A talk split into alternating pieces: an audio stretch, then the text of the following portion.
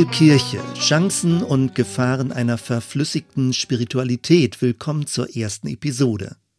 Es war Harpe Kerkeling, der 2008 mit Ich bin dann mal weg ein Bestseller landete, Pilgern auf dem Jakobsweg. Inzwischen haben noch weitaus mehr Leute zur institutionellen Form von Kirche Ich bin denn mal weg gesagt.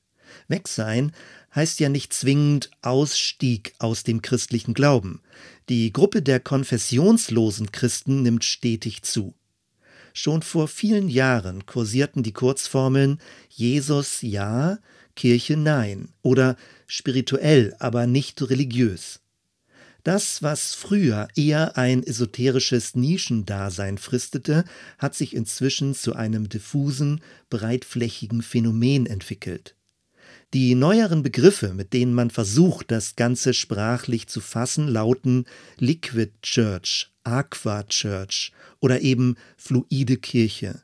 Es geht um eine Verflüssigung von Religion und um die Frage, welche Konsequenz das für die Gestalt von einer christlichen Gemeinde hat.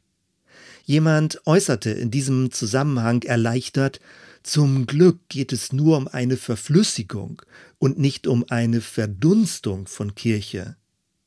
Okay, heißt das, wir haben es nur mit einem Wechsel des Aggregatzustandes zu tun, früher fest, jetzt flüssig, früher Solid Church, jetzt Liquid Church?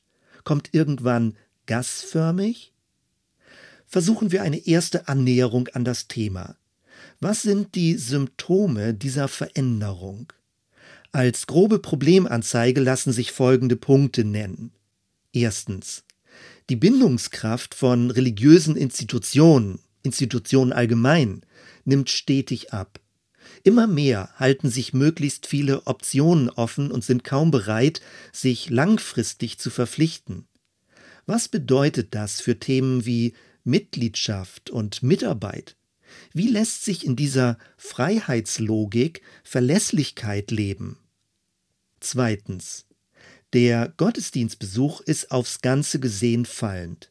Gerade auch die Freikirchen merken inzwischen, die Verbundenheit mit einer Gemeinschaft zeigt sich nicht zwingend in körperlicher Präsenz.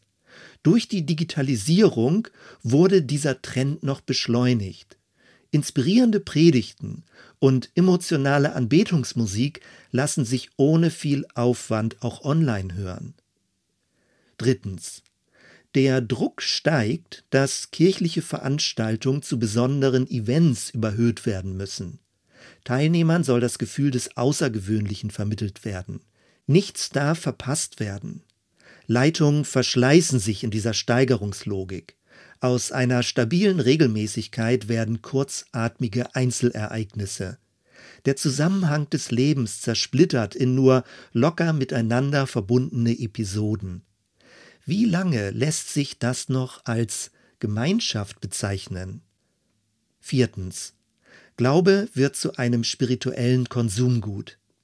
Die wenigen erfolgreichen Kirchen haben es gelernt, das Christliche stylisch zu vermarkten und sich als eine zeitgemäße Sinnoase zu inszenieren. Was bedeutet in diesem Zusammenhang aber erfolgreich? Und mit welcher Verzerrung des Evangeliums geht das einher? Lässt sich das Evangelium in einer Konsumlogik vermarkten? Fünftens. Alles in allem. Das religiöse Subjekt steht im Zentrum des Geschehens. Wahrer Glaube muss durch besondere Erlebnisse begleitet werden. Gott ist die Erfüllung meiner Bedürfnisse, und religiöse Botschaften sollen für das eigene Wohlbefinden nützlich sein. Zuspruch ist wichtiger als Anspruch. Stimmung ist wichtiger als historische Fakten oder gesellschaftliche Verantwortung. Man kann all diese Phänomene mit den Begriffen Unverbindlichkeit und Selbstbezogenheit beklagen. Schärfer formuliert wird sogar von religiösem Narzissmus oder einer Infantilisierung des Glaubens gesprochen. Wenn das aber alles wäre, ist das eine deprimierende Analyse. Möglicherweise helfen uns diese Dynamiken jedoch auch dazu, eine biblischere Gestalt von Kirche wiederzuentdecken Eine Kirche mit leichtem Gepäck. Eine, die sich beständig auf dem Weg befindet, die Beziehung in den Vordergrund stellt und in einer flüchtigen Moderne Verlässlichkeit leben lernt. Deswegen werden wir im weiteren Verlauf dieses Podcasts neben zeitgeschichtlichen Beobachtungen auch biblische Reflexionen anstellen. Stichworte sind zum Beispiel eine Theologie des Weges, Gottes Treue in der Zeit, geistliche Mündigkeit, Bündnisstrukturen und die Erwartungsoffenheit des Glaubens. Dabei wird deutlich werden, es geht nicht um eine neue Gemeindeaufbaumethodik, eine taktische Anpassung oder eine stylische Neuverpackung des Glaubens. Die Fragen und Anfragen an die Gestalt von Kirche gehen tiefer, und es ist wichtig, ihnen nicht auszuweichen. Je nachdem, wohin uns also die Entfaltung des Themas führt, werden sich zum Ende in Konturen herausbilden, wie den Herausforderungen einer flüchtigen Moderne oder Postmoderne, wie auch immer man das nennen will, stimmig begegnet werden kann. Gemeinsam tasten wir uns heran, wir werden Themenfelder umkreisen, unfertige Überlegungen und Bruchstücke sammeln und Verheißungsvolles verfolgen. Ich würde mich freuen, wenn du mich auf dieser Reise begleitest. Solltest du interessante Gedanken oder irgendwie etwas Inspirierendes parat haben, schreib mir gerne eine Mail.